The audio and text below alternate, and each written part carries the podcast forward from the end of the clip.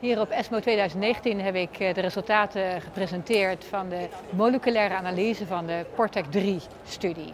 De Portec 3-trial was een gerandomiseerde trial voor vrouwen met ongunstige histologische uh, of meer gevorderde stadium endometriumcarcinoom.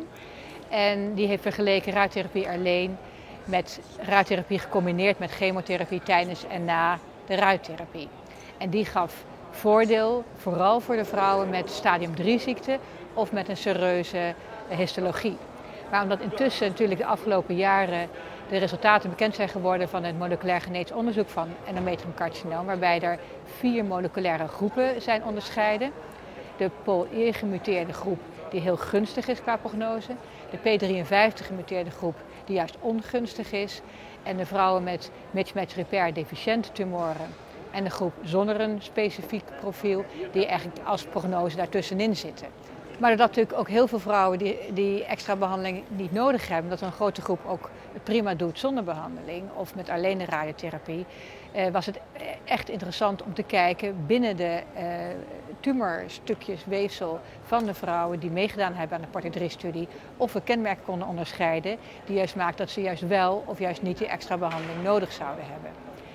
En in samenwerking met de internationale Transportec groep, dat is de groep van pathologen en biologen en klinici die samen kijken naar moleculaire eigenschappen van endometriumcarcinoom. In Nederland hebben we dat samen met de groep van Vincent Smit en Charling Bossen gedaan, onze gynecopathologen, die heel veel werk hebben besteed aan het verzamelen, opslaan, bewerken van de weefselstukjes. Hebben voor twee derde van alle vrouwen die meededen aan de Portic 3-studie de moleculaire eigenschappen kunnen bepalen.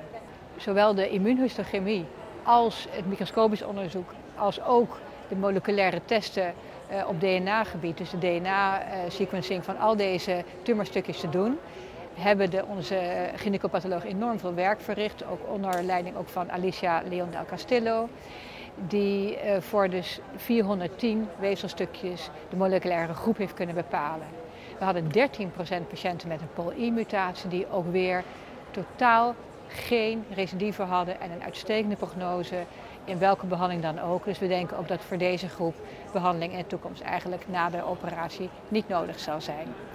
22% van deze vrouwen had een PV53-mutatie en voor die groep bleek duidelijk dat de toevoeging van chemotherapie aan de raadtherapie statistisch significant voordeel bood, zowel wat de recidiefvrije als de overal overleving betreft.